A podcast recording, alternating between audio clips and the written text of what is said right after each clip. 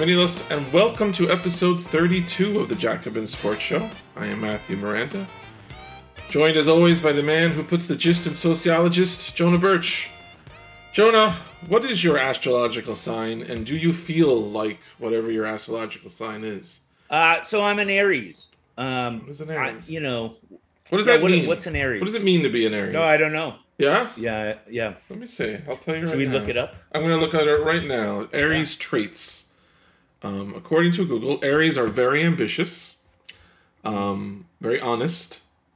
They are self assertive, brave, and unafraid of anything. They are creative, optimistic, and good organizers. Are your ears burning? Does this does this sound like Jonah Birch to Jonah Birch? Nothing like me. Nothing whatsoever. Yeah. I just realized Lazy, disorganized, pessimistic.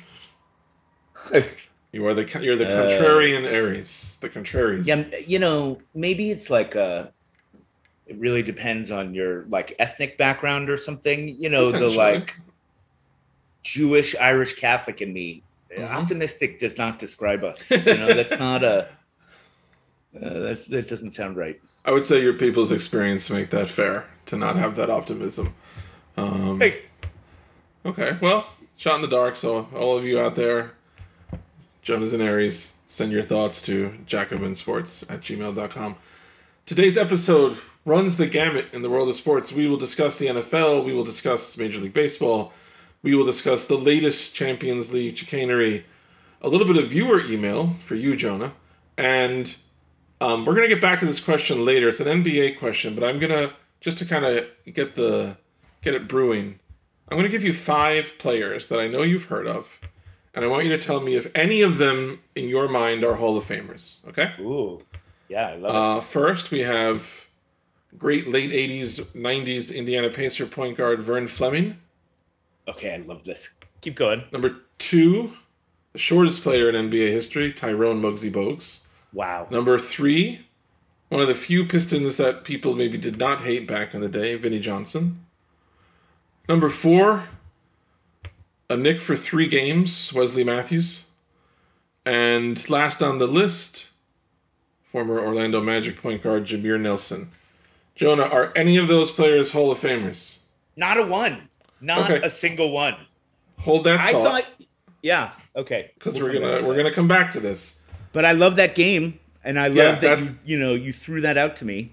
That's the setup. We'll get to the punchline at the end. But please, Okay. for those of you playing at home, remember the names Vern Fleming, Muggsy Bogues, Vinnie Johnson, Wesley Matthews, and Jameer Nelson. They've definitely Uh-huh. already forgotten. Everyone has already forgotten those five games.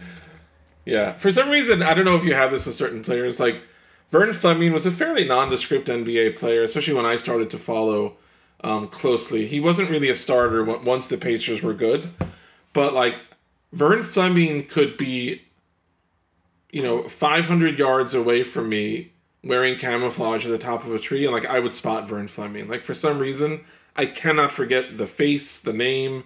I still remember his basketball card. Maybe there were so many Vern Flemings, I can't forget it, but Vern Fleming is burned into my mind um, for some strange reason. Yeah, I have the same relationship with Joe Kleine. You know, there's a whole bunch Joe of players Kleine, from that era. Very Yeah, memorable. right. You know. Yeah. Hey.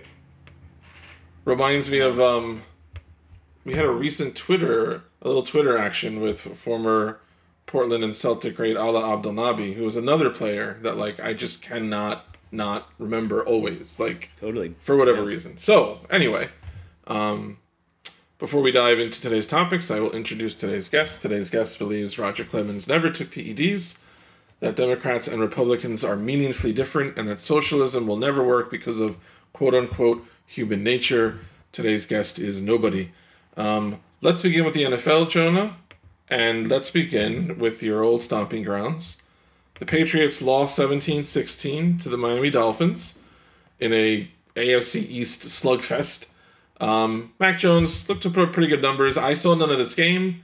I'm not going to see any of this game. I'm just curious. First, um, your reaction to the outcome, to what you saw or have heard about Jones's performance or anything else with the Patriots. How are you feeling at 0 and 1 as the Mac Jones era begins? First of all, I blame myself for the loss because I had to grade some papers, so I was like half paying attention when the fumble happened. You know how that is. Like it definitely was my fault for for Yep, losing yep, yep. focus. Um, I you know people in New England are are uh, totally overreacting to. I mean, they're ready to put Mac Jones in the Hall of Fame, and he looked good yesterday. You know, and they um, they put him in situations to to succeed, but he made some really good f- throws. You know, he, he stood in the pocket and um, and delivered on some some really good throws, some tough tough plays where uh, you know there was a lot of pressure on him. The team felt unusually disorganized, but there's a way in which you know, I, given the 17 game season and the way lots of people approach the preseason, I, I, you know, I'm not sure how much stock to put into this game. Just to be honest, like whether it's what happened to the Packers, and I was talking, you know, I teach in Milwaukee now, so talking Oh, yeah. all kinds of smack to my students who are not having it today. Uh, like, or um, you know, a Bill Belichick team with a lot of penalties and a couple of turnovers, bad turnovers. You know, I'm just not sure how much it means. Those are correctable things. Mac Jones looked good. Mac Jones looked good. If the Patriots can get the rest of the team, you know, settled, then they could have something. Now, he's not going to be Tom Brady ever. Certainly not this year. Uh, and people are really, they're really, um, they're overreacting. There is a uh, a hysteria about Mac Jones, who is a who seems good, seems like a good quarterback, but not Hall of Fame worthy yet. Well, since you have mentioned the age-defying elephant in the room, um, it's been a year since Brady left for Tampa. Uh, he led the Buccaneers to a very typical Brady win on Thursday. I knew once Dallas kicked that field goal with a minute and a half left, they were done because it was just too much time to give to Brady. But I'm curious now that a year has passed and the franchise has, they have this new quarterback. Fans seem excited about him. He seems compatible with Belichick and that system. I'm curious today, a year later, Brady's won his Super Bowl. The Patriots have re, you know, configured themselves around this very promising young player. Are New England fans right now are they cool with everything that's gone down with Brady being gone and Mac Jones being there? Is there is there still resentment that why is Tom Brady not in New England? And if so, is it Tom Brady's is is the story that Brady left because he had to or wanted to? Is it that Kraft wouldn't pay enough? Did Belichick want to move on? Like, why is Tom Brady to New Englanders not in New England? And how do they feel about that today? So first of all, I think that people generally feel pretty good and they're ready to move on. I, you know, every time Tom Brady uh, puts on a performance, and that, despite the two turnovers, he, he looked great. I mean, really, there were uh, he he's ageless. It's true, uh, and it everyone has flashbacks to all those years. I mean, so many. Forget the playoffs for a second. Just incredible regular season performances. Go back and watch week after week 2014 2015 2016 you know just some some really amazing performances and so you know that brings up a a tinge of of regret um clearly i, I think everyone agrees that it was Belichick who pushed pushed him out that that Robert Kraft would have uh, kept him as long as you know forever uh, and um, and Belichick was was thinking about the future so you know everyone's on the same page about that it does feel better now that the drama of the Bill versus Tom, you know, the the epic battle. I mean, Boston Sports Radio has milked that for three years, you know, and it's Yeah, right. so now a little bit there is some. It feels like a bit of closure, although come week four of this year, it's all going to come flooding back, right? Yes, it is. Um, You know, and if Tom Brady, if he has another deep run into the playoffs, another great season, all the indications, uh, it looks like he definitely could. I, I don't know. What do you do with that? I mean, why would you ever get rid of Tom Brady? It's still a question, right? It makes no sense. He's still unbelievable. So, yeah, you know, uh, yeah. I'll never It's got to be weird. It's got to be weird. I just can't It was a imagine that. thing. You know, and so the Brady to Gronk thing in particular. I mean, you know, he, it, Gronk caught two touchdown passes. I'm going, oh man, I- this was us for so many years. Um, sometimes in life you have to move on.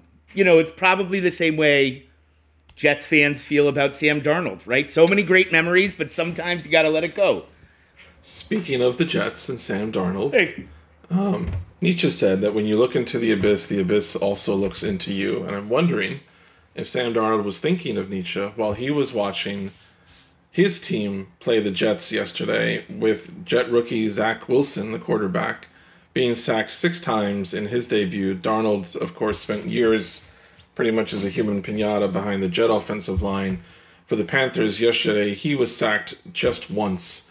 So it was delightful as a Jet fan to see that the team in 2018 they took Darnold third. They couldn't put anything around him and basically dumped him. And I, I never thought I would not have gotten rid of Darnold. I don't know anything about really Zach Wilson. He seems fine. He seems promising. He might be better. But the question always with Darnold was you, you have given him nothing. Like, what is he supposed to do? Right. And I know it's one game and things may change and blah, blah, blah. But watching Zach Wilson having the Sam Darnold experience on the same field as Sam Darnold, I can't think of, of I can't I don't know the NFL draft nearly as well as the NBA, but I cannot think of another team that in a three year span would have used two top three picks on two different quarterbacks and still don't have anyone to protect them. Um, and it's going to get worse for the Jets now because Mekhi Becton, who is their really impressive um, young left tackle, he's out four to six weeks um, after having surgery to repair damaged knee cartilage. So the Jets basically, to me, remind me of a friend I had when I was younger who would constantly get into romantic relationships that he was not equipped like to deal with. The relationship would go wrong. He would find someone new and decide, ah, that's okay. Now it's all good. This is love. Now I'm ready to go. And the same thing would happen because none of the foundational work was ever done. The Jets just keep dating and dating and dating. It's Mark Sanchez, it's Sam Darnold, it's Zach Wilson, and yet I know the Jets hate to hear same old Jets, but I got to tell you, for a New York football was not this was not an exciting opening week for New York City football at all, and that's been the story kind of for years now. Do you ever think about the fact that Mark Chan- Sanchez is the most successful Jets quarterback since Vinny Testaverde? I mean, that's kind of that's unbelievable, right? I, I would throw Chad Pennington in there also, but I think your point remains. Like, Okay. oh, Yeah. yeah. Certainly, in terms of success, absolutely, you're right. In terms of success, Mark Sanchez is the most successful Jet quarterback since Joe Namath. Like, there's no question. He's been to two two AFC title games. The Jets, as a franchise, I think, have been to three since Namath. yeah. I mean, I watched that first half versus Carolina, and it, it felt like a a vicious cycle restarting. Mm-hmm. And I, to be honest, I felt I felt happy for Sam Darnold. You know. Yeah, yeah. He escaped. They, you know, talk about someone who got terribly mistreated. Well, you know, really the short end of the stick, but he got out of there into a situation that probably is the best possible situation he could have gone to, right? Probably you know, the best team he's been on. Yep. They, they have some kind of talent, some some people around him, some playmakers, and Mm-hmm. it's not like a big high pressure market, right? You know, he can be a little bit anonymous in the rest of the country. And that first half was just un- unbelievable. Um, Mm-hmm. maybe they'll turn it around. They look better in the second half, of course. But you got to think this is a lost season for the Jets. I mean, after I just said throw out the first game, it doesn't mean anything. Well, I'm- the Jets I'm are ready to- different. The Jets are different. Um, I would agree. Yeah, I don't. I don't think. I don't think there's any expectations that the Jets will do anything. I think the hope, and maybe the expectation is that they should be better because, like, how you shouldn't be the second worst team in the league again. But I really, th- I mean, now you're looking at possibly six weeks without your best lineman, and it's not a team with a good line to begin with, and it's a rookie.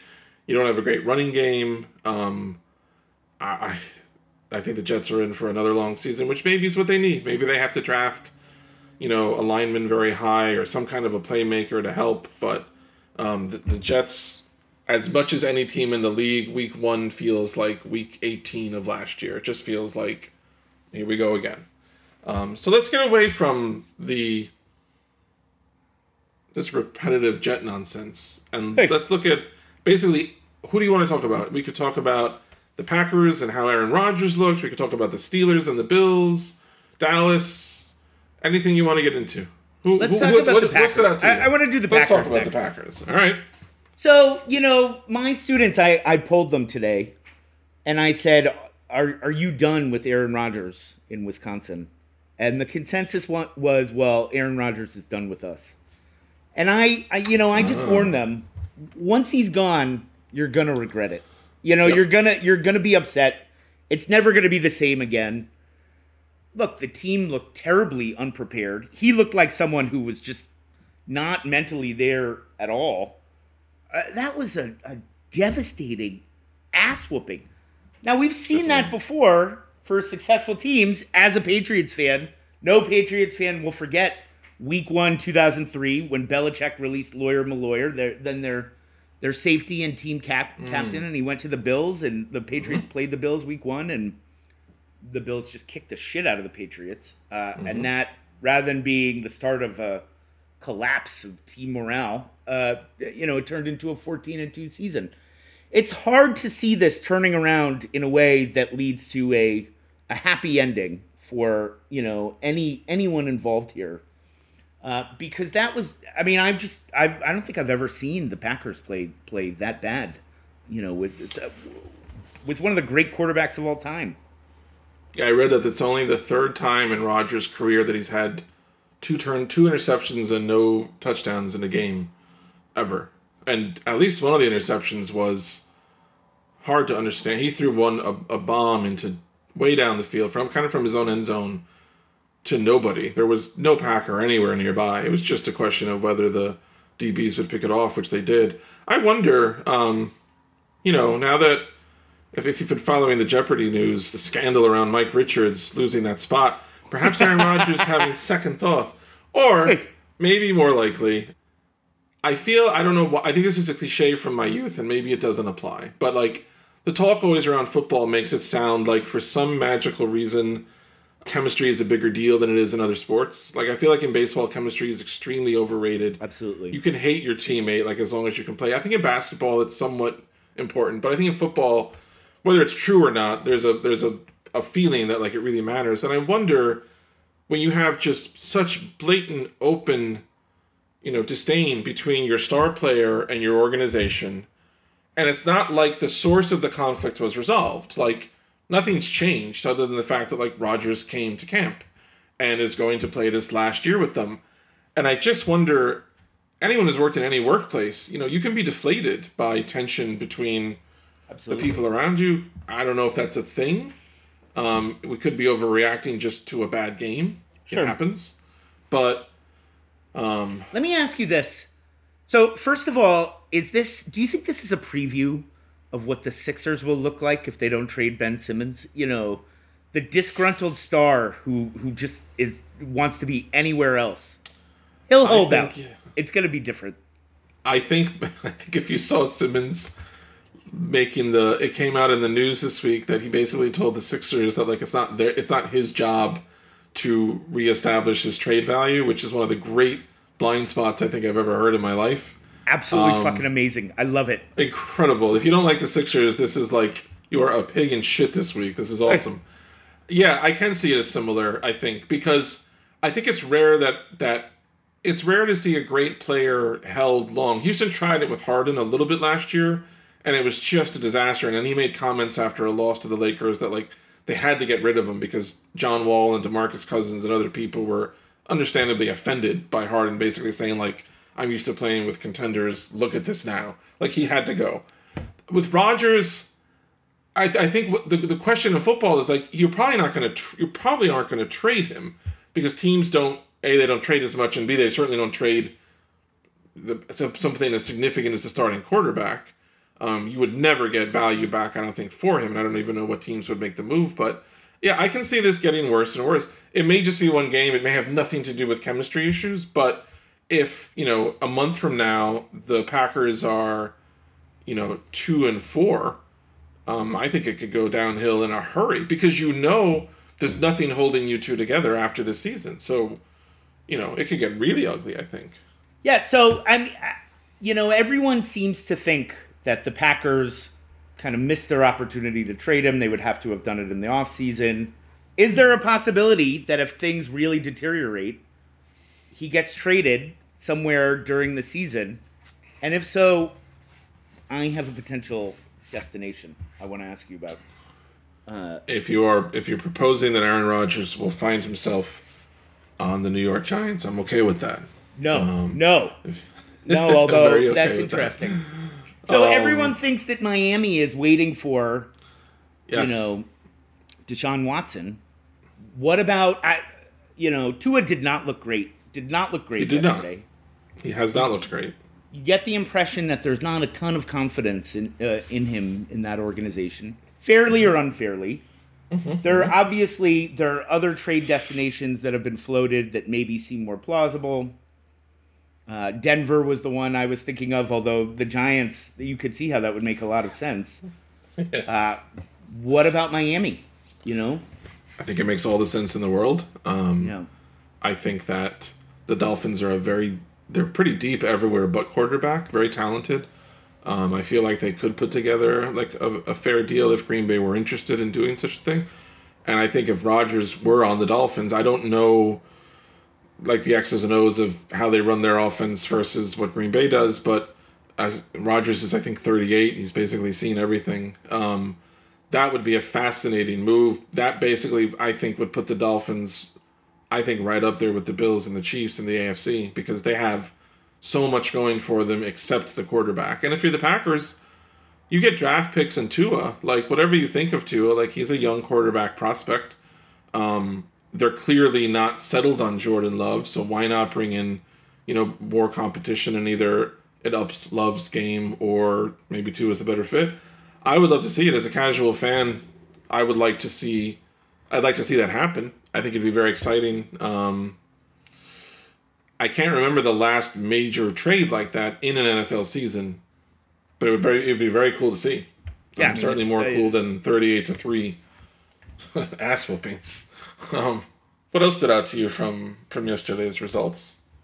Yeah, so I watched the uh, you know I watched the Pittsburgh Buffalo game, and uh, that, that was a very impressive second half for the Steelers. I mean, they look good. I you know I don't want to piss all of our our listeners from exotic locales like Pittsburgh off, but uh, Ben Roethlisberger is just so unlikable to me. You know, it's very hard for me to accept that he's still a, a, a viable NFL quarterback. But it did feel like you know he he really was. Um, he played well yesterday. I thought the Steelers played really well. Uh, it'll be interesting to see how the the Bills you know bounce back from this. One of the favorites, obviously, in the you know, and and not just the AFC, but in the league more generally. Um, You know, but that was a bad loss. They were up. They you know they were in, in great position to win that game, and some terrible mistakes on special teams, and you know really really blew it for them. So whatever. Maybe it's not that big a deal. I mean, again, week one, you want to take things with a little bit of a grain of salt, but uh, they really blew the game in the second half in a way that was shocking to me. And, and they looked terrible in the fourth quarter at home in front of a really psyched up crowd. So I thought that was interesting. And then obviously the Chiefs Browns game. Yeah, I, I don't know. Do you think the Chiefs are just going to stomp to the Super Bowl? I mean, is that. I think they're going to stomp for a while because I think the Chiefs are. I, I think losing has them highly motivated. I don't. Very early to say, but like I don't know how many teams you think in the AFC have like to beat the Chiefs. You're going to have to score a certain number of points because you're not going to hold them to like ten or thirteen. How many teams in the AFC can do that to stop them from the Super Bowl? I think Cleveland's one of them. Um, I think Buffalo is another. The concern in Western New York with the Bills is that they don't really have a great pass rush and they don't have a great offensive line. And the Steelers have as good a, a pass rush just from their front four as anyone in the league. Sure. And you saw that yesterday with the Bills. So I think, you know, I think I. You give me Kansas City or the field in the AFC, certainly I'm taking Kansas City because I don't know at this point if Buffalo did anything to narrow the difference that much. Cleveland's intriguing. I think Cleveland, they didn't have Beckham last year. They're very talented. They have such a great line. They have such a great running game. They're really interesting. They could be the team, I think, in the AFC this year that is the biggest threat to Kansas City, but they have to get that monkey off their back. They couldn't beat them last year in the playoffs. They couldn't beat them in week one. Uh, had the lead much of the game, um, at least in the first half. looked really really good. I think Cleveland's dangerous, but like I would take Kansas City. You could take the rest of the conference. I would take the Chiefs right now. I just You I think they're motivated. Go ahead. No, no. Do you trust Baker Mayfield? Uh, I mean, I that's the question to me. First, you know, I I think I haven't seen it, but I feel like he's still so young and has only been on. This is probably the second good team he's ever been on in the NFL, so he doesn't have the resume to look at and say, "Ah, I trust Baker Mayfield." But I think the nice thing with Baker Mayfield, and it was similar to what happened with Eli Manning when the Giants um, won their first Super Bowl. The Giants had a terrific running game, strong line play. So Eli didn't have to win the whole game. There are moments in the playoffs where like the quarterback has to make plays, and Eli did that. And I don't know if Mayfield yet will do so. But I think if you were asking me, you know, if Mayfield was leading the Bills, do I think would I trust him? No, because I think Josh Allen has to do a lot for that team to be good. And I don't know if Mayfield can do all that, but can Baker Mayfield be like a super game manager and make a few plays in the playoffs? I'd like to think that he could. I haven't seen it, but like I said, he hasn't really been in that position that much. And last year, Sure. he didn't have his best receiver. So I think if if the Browns are in a playoff game and uh, you know Beckham is there and Chubb is there and, and all their their healthy playmaker pieces are there, I think I give him as much of a shot as anybody. Um, it's just it's hard to pick against Kansas City. yeah, yeah, yeah, for sure. What about in the NFC? What do you have any uh any impressions? I mean, it you know, the 49ers look like world beaters and then almost blew it, you know, almost fell apart. Yeah, The Rams Yeah. look good. the Rams are good. The Rams are interesting, um, especially with with Stanton. I'm very interested to see. I'm sorry, I'm thinking of the Met game. Stafford. Um, the Rams are very interesting. I think that the NFC to me kind of feels like like, like it's always musical chairs and the Cowboys. Like I think that the Niners are interesting, but not good enough to win it all. I think that the Packers are interesting, but I'm not sure they're good enough to win it all. I think that the Cowboys are always the Cowboys, so I think they'll score a bunch of points, play a bunch of crazy games, finish eight and nine, and either win a weak division or barely lose it. I don't have as much of a sense of, of the NFC right now, even coming into the year, than I did about the AFC. I Sure. I assume Tampa will be there, but other than that, like I don't know if I trust the Packers. The Saints are not what you know. I mean, maybe they'll be good. They were great all yesterday. Um, I really The don't know. Do you have a few? Uh, I mean, I'm not sure about the quarterback full time. I'm not sure about He looked good. He looked good, he didn't did. he? Yeah, he looked fine. I'm not. My problem is le- my my question with the Eagles is less how good is Jalen Hurts and just more like how good are the Eagles. I'm not. I don't trust that that team right now from top to bottom. But in that division, really, other than I guess Washington, I don't know if anyone in that division is like a decent football team. Dallas is, you know, Dallas is Dallas. The Giants will not be good. I don't know if the Eagles will be either. I think Seattle will be good. They'll. I think they're interesting, but I say that every year, and they haven't won in how long? So, at the moment, I'm not seeing where Tampa's really big competition is coming from. I'm really not. By the sure. way, ha- have you seen the finalists? Did you see the finalists for the Washington football team name, potential I did, and I can't. There was one I can't remember almost any of them now. I liked one a lot, and I like Washington football team. I think that's a nice.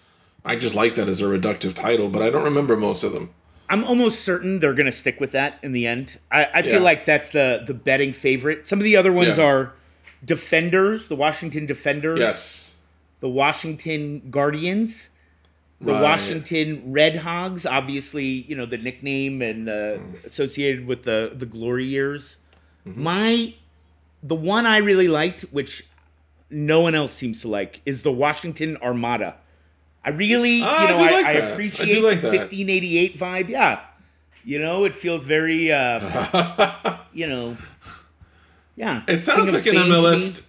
That sounds like an MLS team to me somehow, Okay, fine, Washington fair enough. It just feels a little. uh but it is nice. you know, you should go go with something out of the blue. The Washington Visigoths, you know, the Washington Holy Roman Empire. You know, The Washington earmarks, like something like that. You know, something that actually fits the vibe on of the, the, town. nose. Yeah, yeah.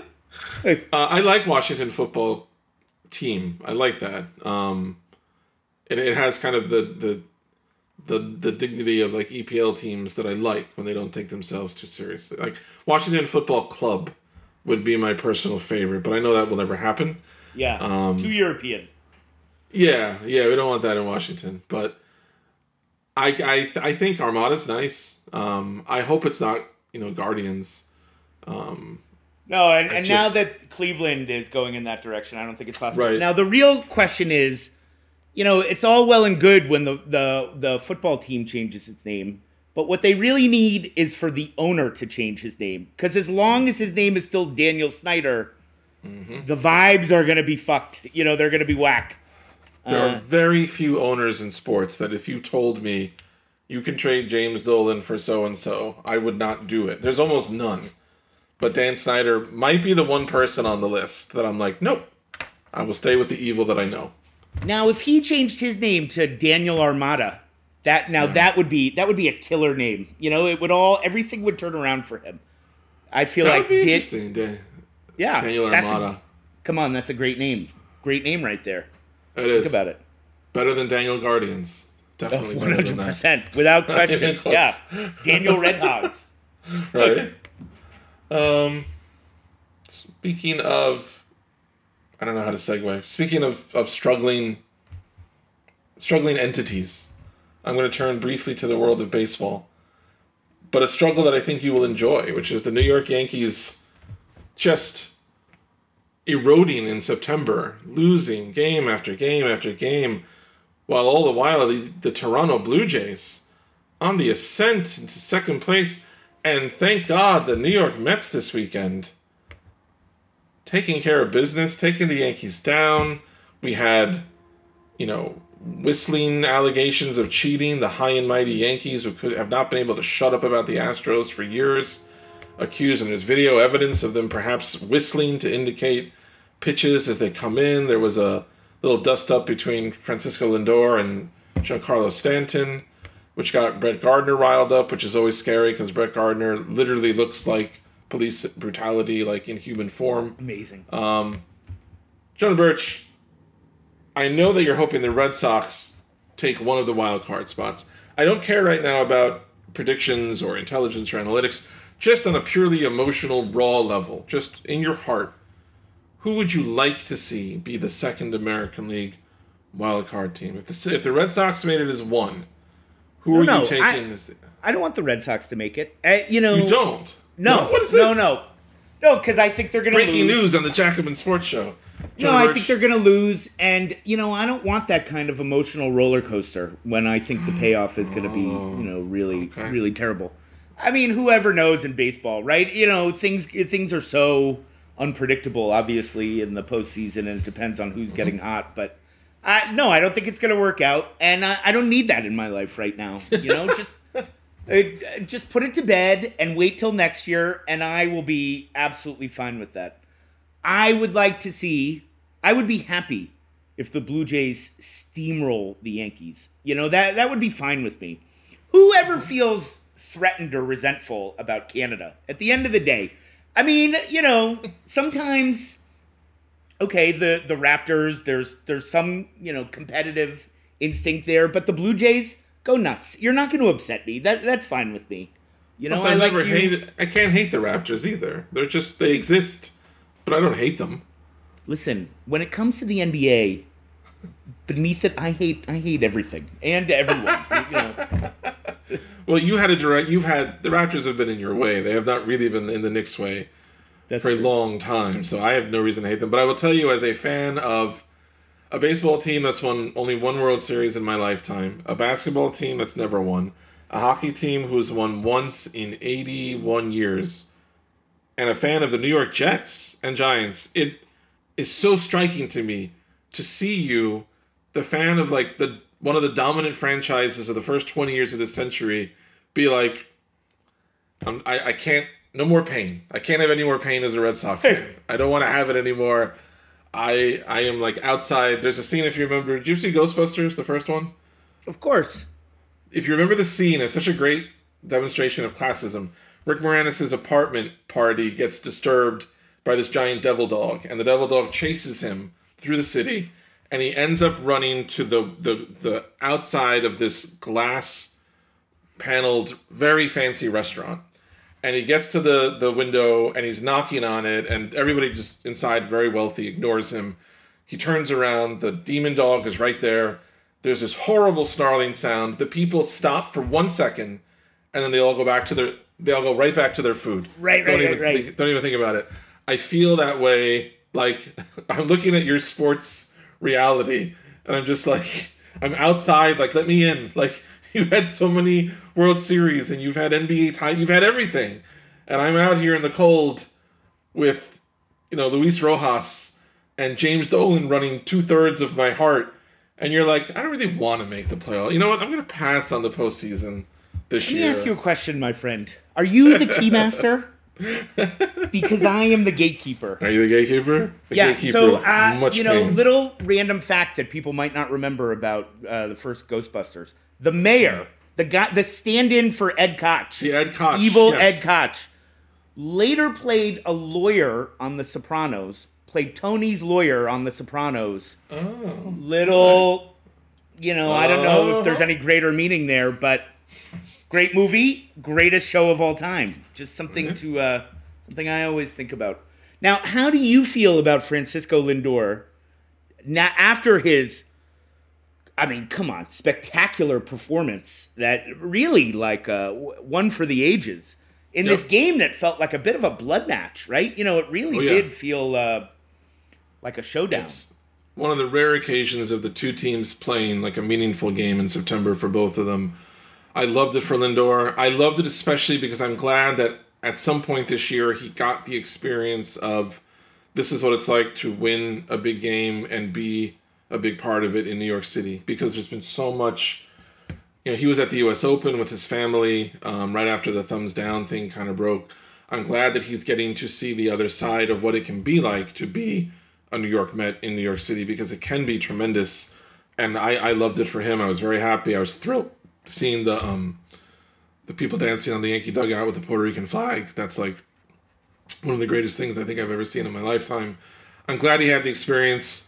I hope they finish strong. I hope he gets a sense of like this is what it can be because there have most New York athletes struggle in year one. A lot of them do well in year two, and I think more of that from Lindor in the future. Like this fan base will just they will love him. You will never hear, you know, you'll never hear about the thumbs down thing again, or the fans will start doing it like ironically. Like I was very glad for him, very very very happy for him, and for how that game turned around. I was driving and it was five nothing the Yankees in the second inning, and it was the, the it was the classic Met fan experience. I was like, that all right, that's it. I'm done. Season's over. Hate this team. I'm not looking. And then I checked the score like an hour and a half later. I'm like, oh shit, yeah. And now I'm following like all along. So very happy for Francisco Lindor. Let me take you to a strange world, Jonah. Hey. Um, you will recall a few months ago there was much hullabaloo around the proposal of a European Super League, because God forbid that the benevolent sanctity of the Champions League ever be compromised. But if you have seen recently, um, there was an art, couple articles in the Telegraph this week.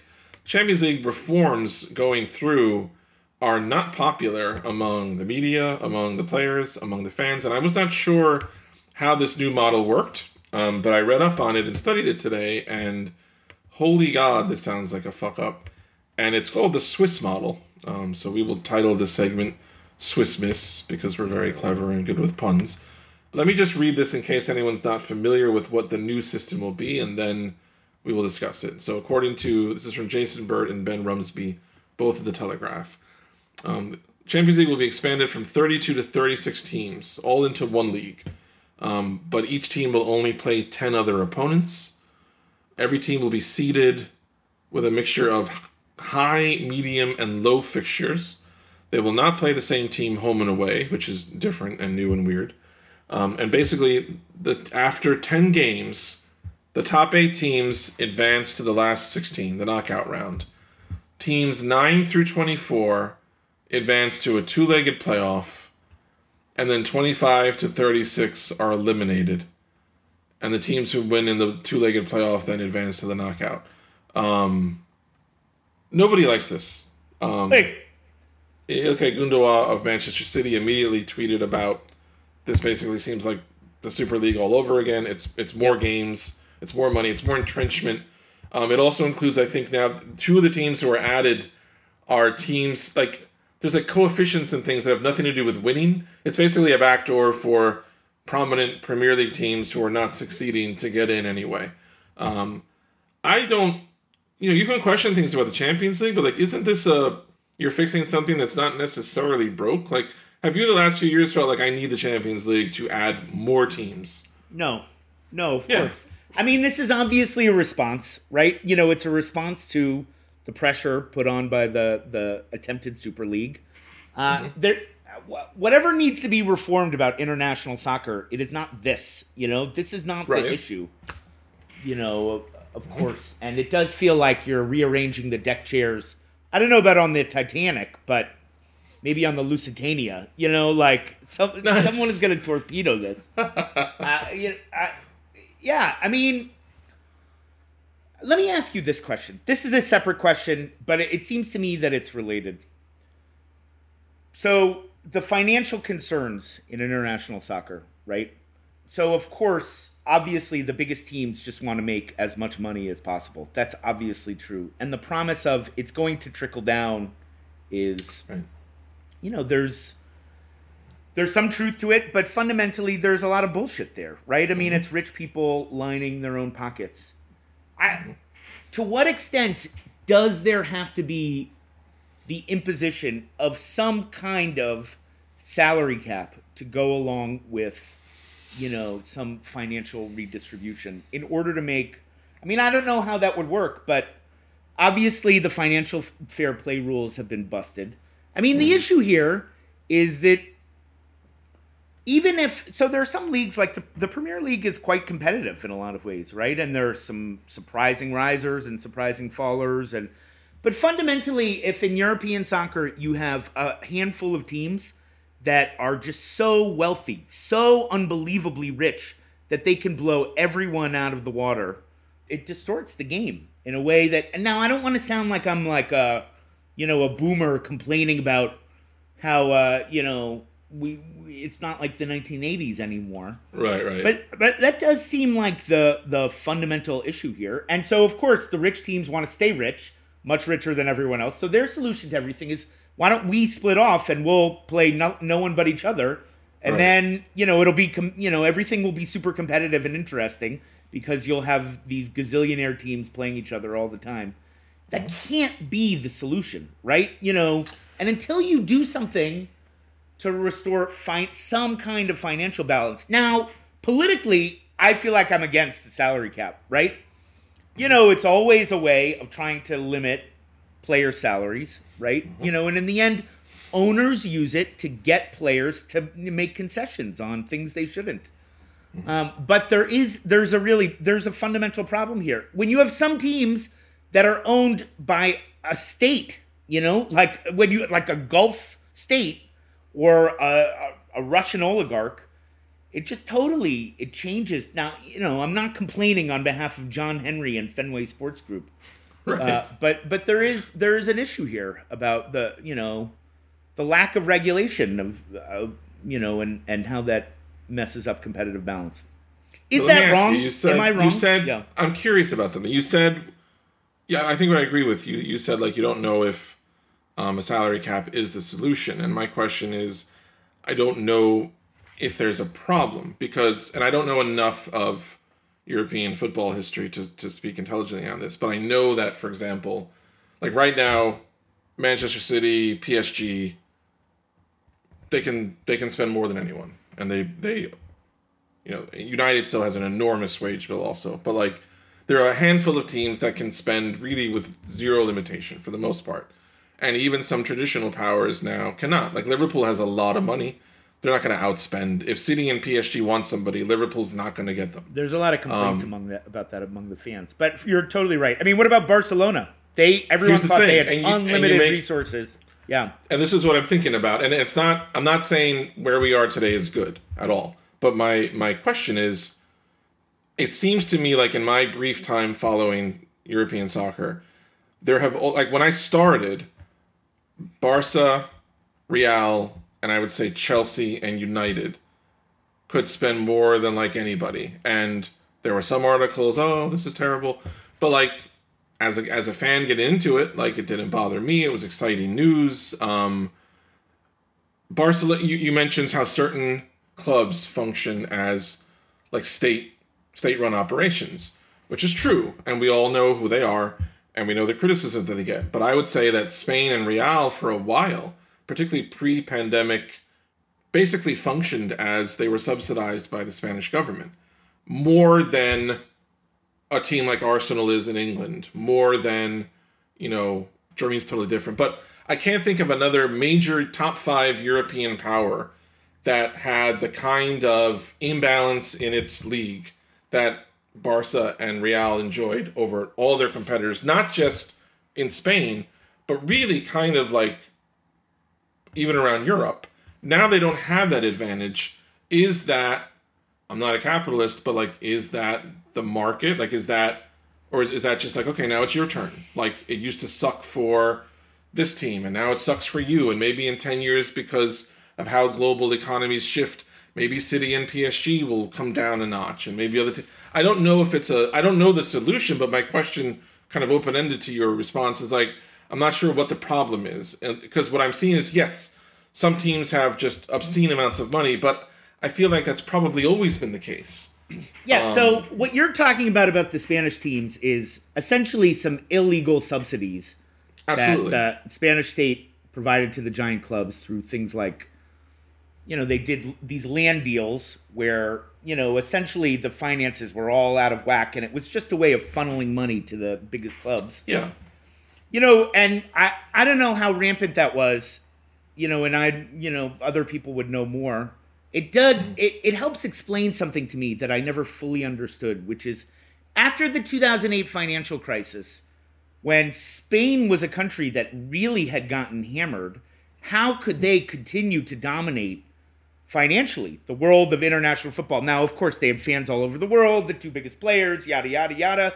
But to finance those kinds of wage bills and just to be at, at that level compared to clubs that were, you know, in countries that hadn't gone through the same kind of financial crisis and that had cajillionaire owners. I, you know, the, the kind of collusion there between the state and capital, essentially, and that, that makes a lot of sense to me. Mm-hmm. So setting that aside for a second, I, there's something real about, you know, just to say that there is, it does feel like there is a, um, I don't know, I don't quite know how to put it. Like there has been a progression where different leagues have been the dominant leagues yes. on the field and financially in a lot of ways, mm-hmm. one decade to the next, right? And it mm-hmm. feels like things so, you know, what the the current status quo will not be the status quo forever, and there are a number of reasons for that, obviously. You know, there's a lot of economic, political unevenness in Europe and other factors obviously at, at, at play um, as well. And it could be the case that the situation you're seeing right now is not one that is going to be like it is, you know, forever. And it also, the Premier League should give people some hope, right? You know, the fact that you could have teams like Leicester, which won the league a few years ago and has been able to push its way towards the top, even if they're not at that level with the, the biggest, biggest clubs, you know, there's something to play for there, obviously, right? You know, mm-hmm. so um, that is that's exciting and that's important. On the other hand, even if uh, who, the the team that's buying all the best players it changes over time and there are ups and downs for different clubs. You see what Chelsea has done over the last couple of years. You see what PSG has done over the last couple of years. You see what Manchester City did before that and, and what United has done and just the ability to stockpile talent like that. It does not uh, you know, it's just not a long-term solution and hoping for the best doesn't seem like the answer to me, right? You know, and I'm sure. not. Yes. I'm not like I'm happy. Liverpool, the team I'm, uh, the club I'm a fan of, is I'm happy with where they're at. I, I'm I have many fewer complaints than most Liverpool fans. Although I wish they would shell out shell out for a, a midfielder. Um, mm.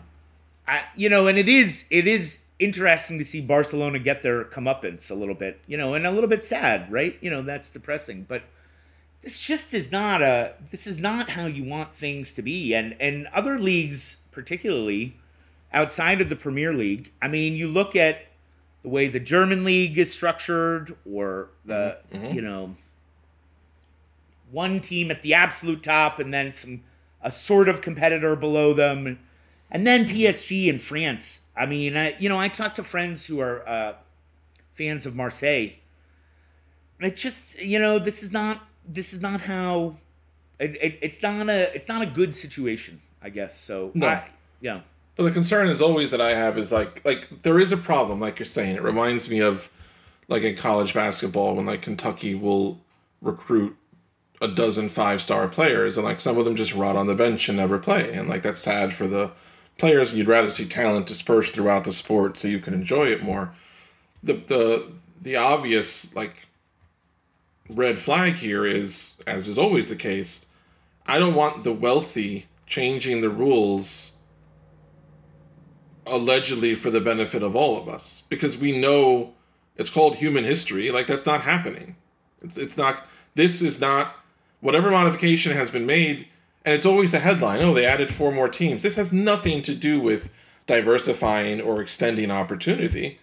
This has to do with like throwing some crumbs to you know now everton or or i don't know sevilla or, or some team like that or udinese like maybe they can get in and get a couple of nice champions leagues but like this has nothing to do with this has nothing to do with integrity of the sport giving a shit about the fans caring about competitive balance it's just an end around to more money.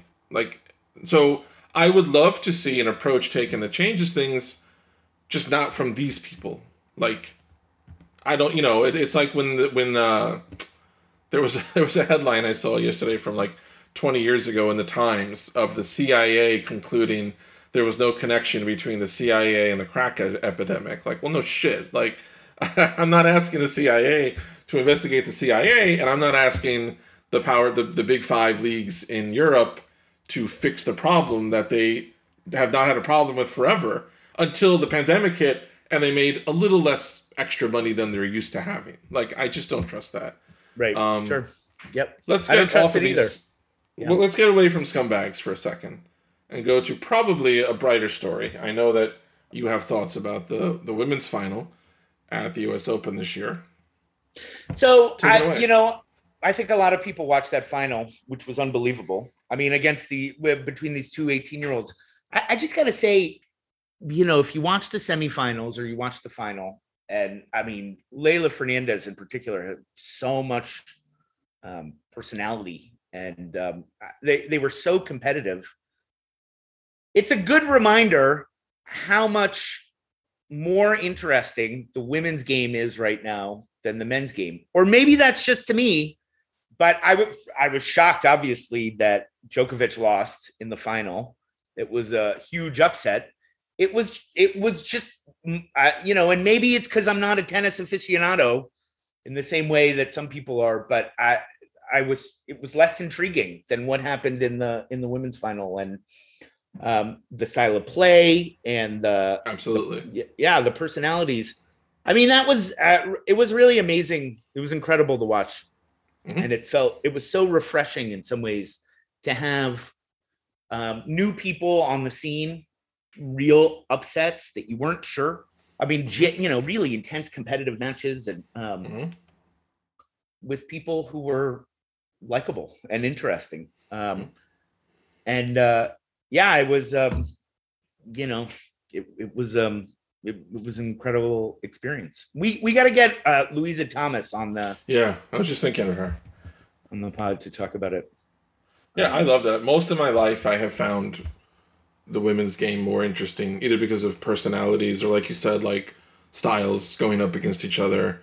It's been for me. I mean, I loved as a kid, you know, Michael Chang against anybody because he was just such a he could volley anything and he'd be running around the court and you'd watch him play against you know somebody like Sampras, and it was very very different. And Agassi and Sampras was a great combination of styles, and you know, Serena Williams again, early on, Venus and Hingis, and, and now coming up into this time. And like you're saying, like seeing new players and seeing just styles that make the fights, and there's a, there was a real energy around that match. And I think one thing that was nice about it, because they were both, I think, relatively unknown to most of the public, there's no backstory, there's no public resentment, or it was just the excitement of discovering something new and enjoying it, um, which is beautiful. And I think, you know, I love Sunday mornings. You flip on a, a tennis match and it's like a Grand Slam final, and it goes the distance, and it's highly like competitive, and the crowd. You know, the U.S. Open. I'm biased, obviously, as a New Yorker, but like I love the energy Yeah, of the course, U.S. Open. Of course, it's one of the great events. Um, you know, more than anything. Well, so you know- yeah, like you're saying, that was great. what I'm really interested in is whether I have some bias or I've been fed, or really Novak Djokovic is as unlikable as he comes across. In, I don't like him. I don't like him, and I there's not there's not many tennis players that I don't like because I'm not that invested in it. Like when Sampras would play Nadal, I mean, I'm sorry, Federer would play Nadal, and like I love Federer's way of playing, so I just rooted for him because I think he's beautiful to watch. But like, I had no beef with Nadal in the pa- back in the day. I, I have I have I don't know if I've hated sports hated any tennis player in my life. Djokovic is so unlike, and I know he's a brilliant player. People who love tennis, you know, can talk forever about like his brilliance, and apparently he's a hilarious impressionist. Like he has all these things, but like I just, if I know he's playing, whoever he's playing against, that's what I'm rooting for. yeah. He seems like a dick. I don't know why, but he does. It really does. The the COVID thing didn't help. and like Sure. he had some giant party I think in Croatia. Like uh, but but even before that, like it changed. There was a point early on when I liked him and I, and he seemed like this wedge that would break the the binary between Federer and Nadal and he was funny, but I don't know, somewhere along the way, man, that dude got unlikable. It's too bad, honestly. You know, I, I, I'm anyone from the Balkans. I'm I'm primed to like. You know, I'm ready. I'm saying, yeah. Uh, But not that dude. yeah. No, it just it's a it's not a good match. Him and the world. Let, let's not end on this dark note. Let's end with two pieces of viewer email, and then I'm going to wrap up that NBA question that I asked you. So, we had an email a little while ago from Ari Grant Sasson, I believe is the name. And Ari wants to know, and this is especially interesting now that the Celtics have extended him. Would you, Jonah Birch, be interested in a deal that involved sending Jaylen Brown to Washington for Bradley Beal. God, why? This is like this is red meat to a dinosaur. You know. um. uh, of course I wouldn't. obviously, obviously not. No, no, no way. Is it the age difference? No, no how. Uh, it's a number of different factors. First of all, yes, the age difference matters, and also the fact that Jaylen Brown has improved every single season, and people have tried to set a cap on what he could be, and he's really he's pushed it every single season, right? You know, and he's significantly younger. Uh, obviously, he also is. Um, you know, he's bigger. He's he has the potential to be a much better defender, and obviously Bradley Beal is a great player. He feels very, uh, you know, connected to Boston in a way that matters to me. To be honest, more so than Jayson Tatum. You know, um, there's a way in which Jaylen Brown Really? yeah, it's yeah, more political, and they're both from totally different parts of the country, which they also feel connected to. Jaylen Brown from Atlanta, and uh, but Jaylen Brown feels like he's pushing Boston more, more engaged with the city, thinking more about you know the city and uh, whether it's the politics of it. He, you know, he's someone who who feels like he's um he's he's built an identity that's connected to the city in a, a, way that means a lot to me. But the other thing is, you trade for Bradley Beal, and I don't want to upset any Wizards fans. If that's what you're gonna do, he's got to be the he's the third star, not the second. I mean, why would you hmm. swap them? You know, Jaylen Brown uh, before he got hurt last year was great. I mean, really like was clearly hmm. taking major steps forward. Definitely has a hmm. lot of things to improve on. Has parts of his game that could, you know, uh, really the potential to dominate. I don't that you know he doesn't want out. He wants to stick around. You have signed for years ahead. Like I, I, it wouldn't make any sense to me.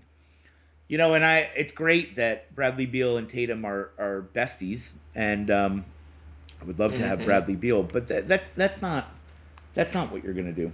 You know that that's not a deal that makes sense.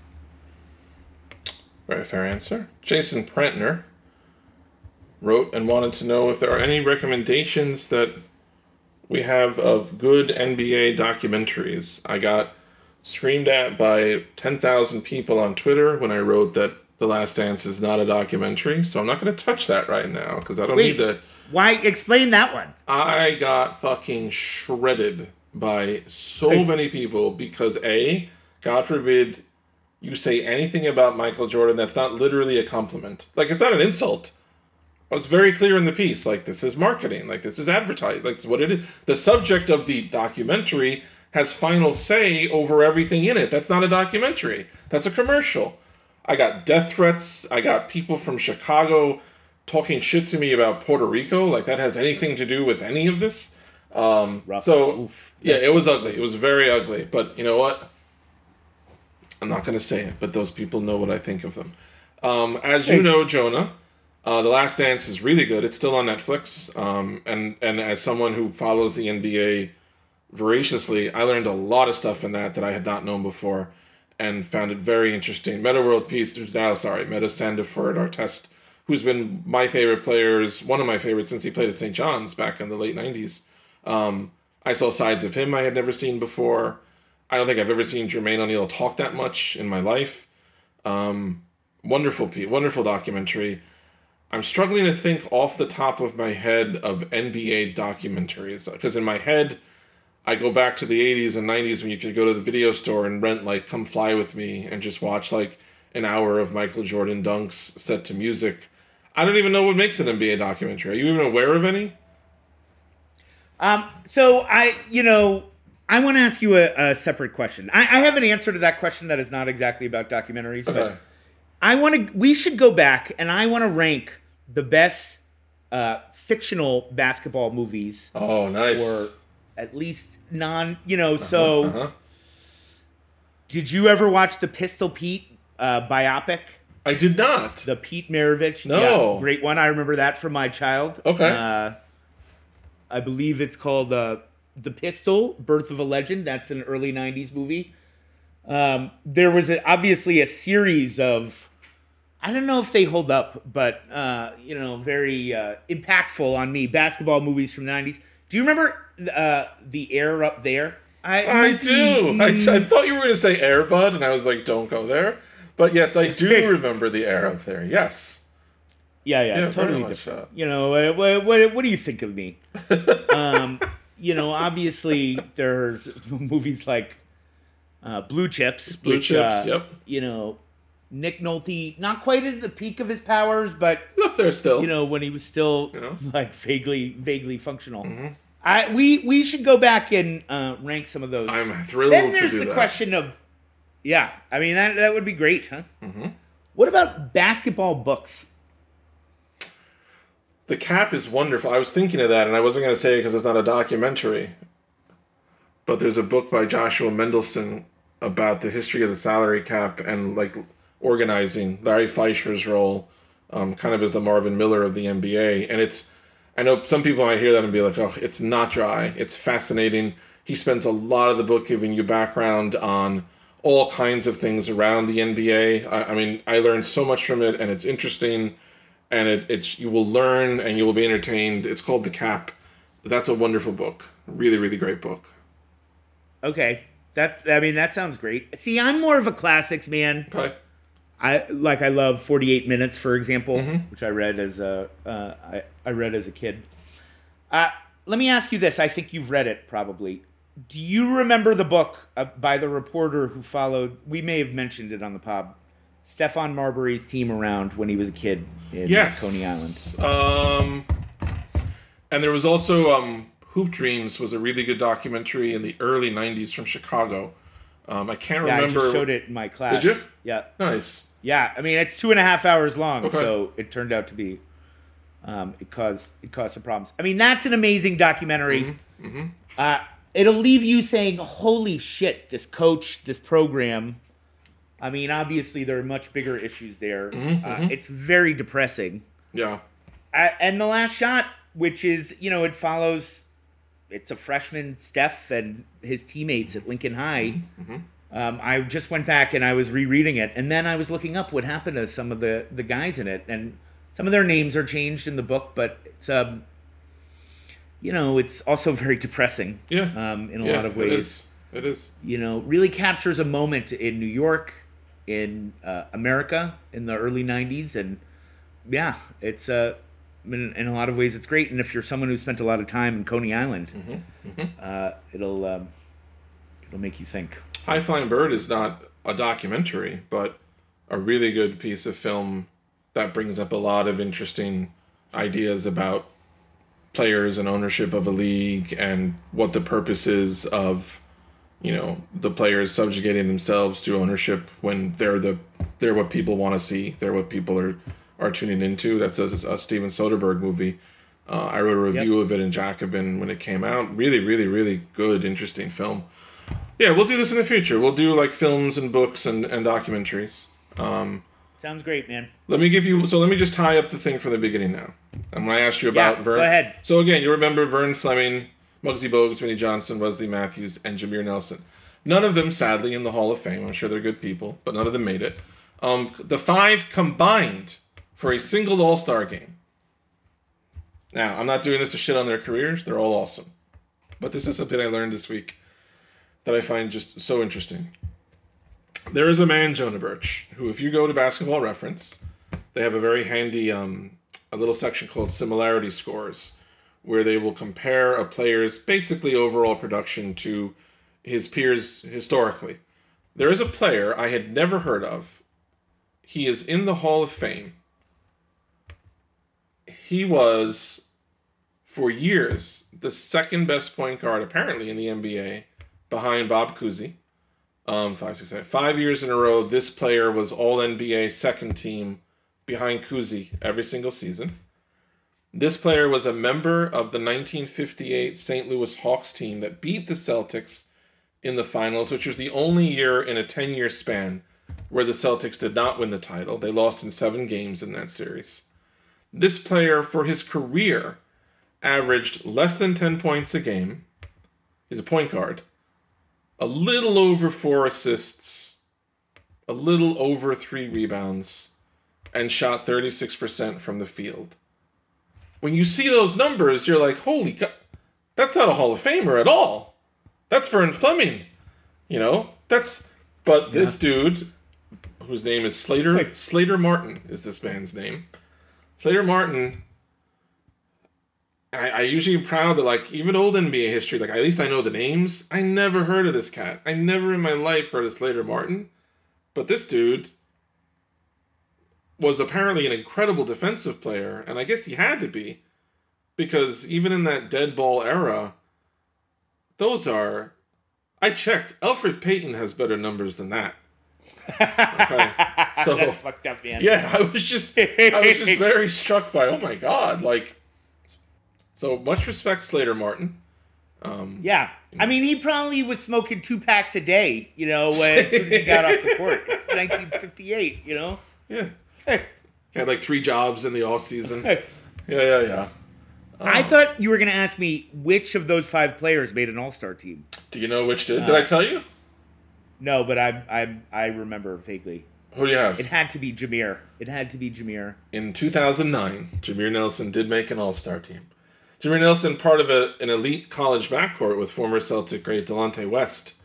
Um, you may remember it. I think it's Yeah. St. Joseph's in Philadelphia. Yeah, St. Joe's. That's right. Uh-huh. Right. I was going to say Temple, but you're absolutely right. Mm-hmm. Uh, at some point, I you know I want to do a retrospective also on the Vern Fleming Pacers teams. Would love Which, Det- uh, Detlef Schrempf. Um, Well, and the Rifleman. I mean, Chuck, Chuck yeah, was, yes. And they had good, that great series with the Celtics in 91. Um, Yep. That 2 7 I was series. at that game five. Nice. That's so good. That's so good. All right, I think we've gotten successfully away from all the scumbag energy we were dabbling in earlier, so I'm going to call it a day now, Jonah. Remember, you can follow Jonah Birch on Twitter at JonahB1793, and I am also on Twitter at Miranda613. You can follow the show on Twitter at Jacobin Sports. Email any thoughts or questions. Please send us more email. I keep getting junk mail, oddly, from like capitalists, racists, and like computer antivirus companies, and I just I don't need that in my life. So please, and by the way, That's our are- audience, buddy. these- you know. So um, please send real email. It's very nice, um, and I promise we'll get to it on the air. Um, you can email us at jacobinsports at gmail.com. Uh, our producer, as always, is the sound of one hand clapping, Connor Gillies. That will be all for this week's episode. We look forward to seeing you next time. Stay safe, everybody, and we will see you around.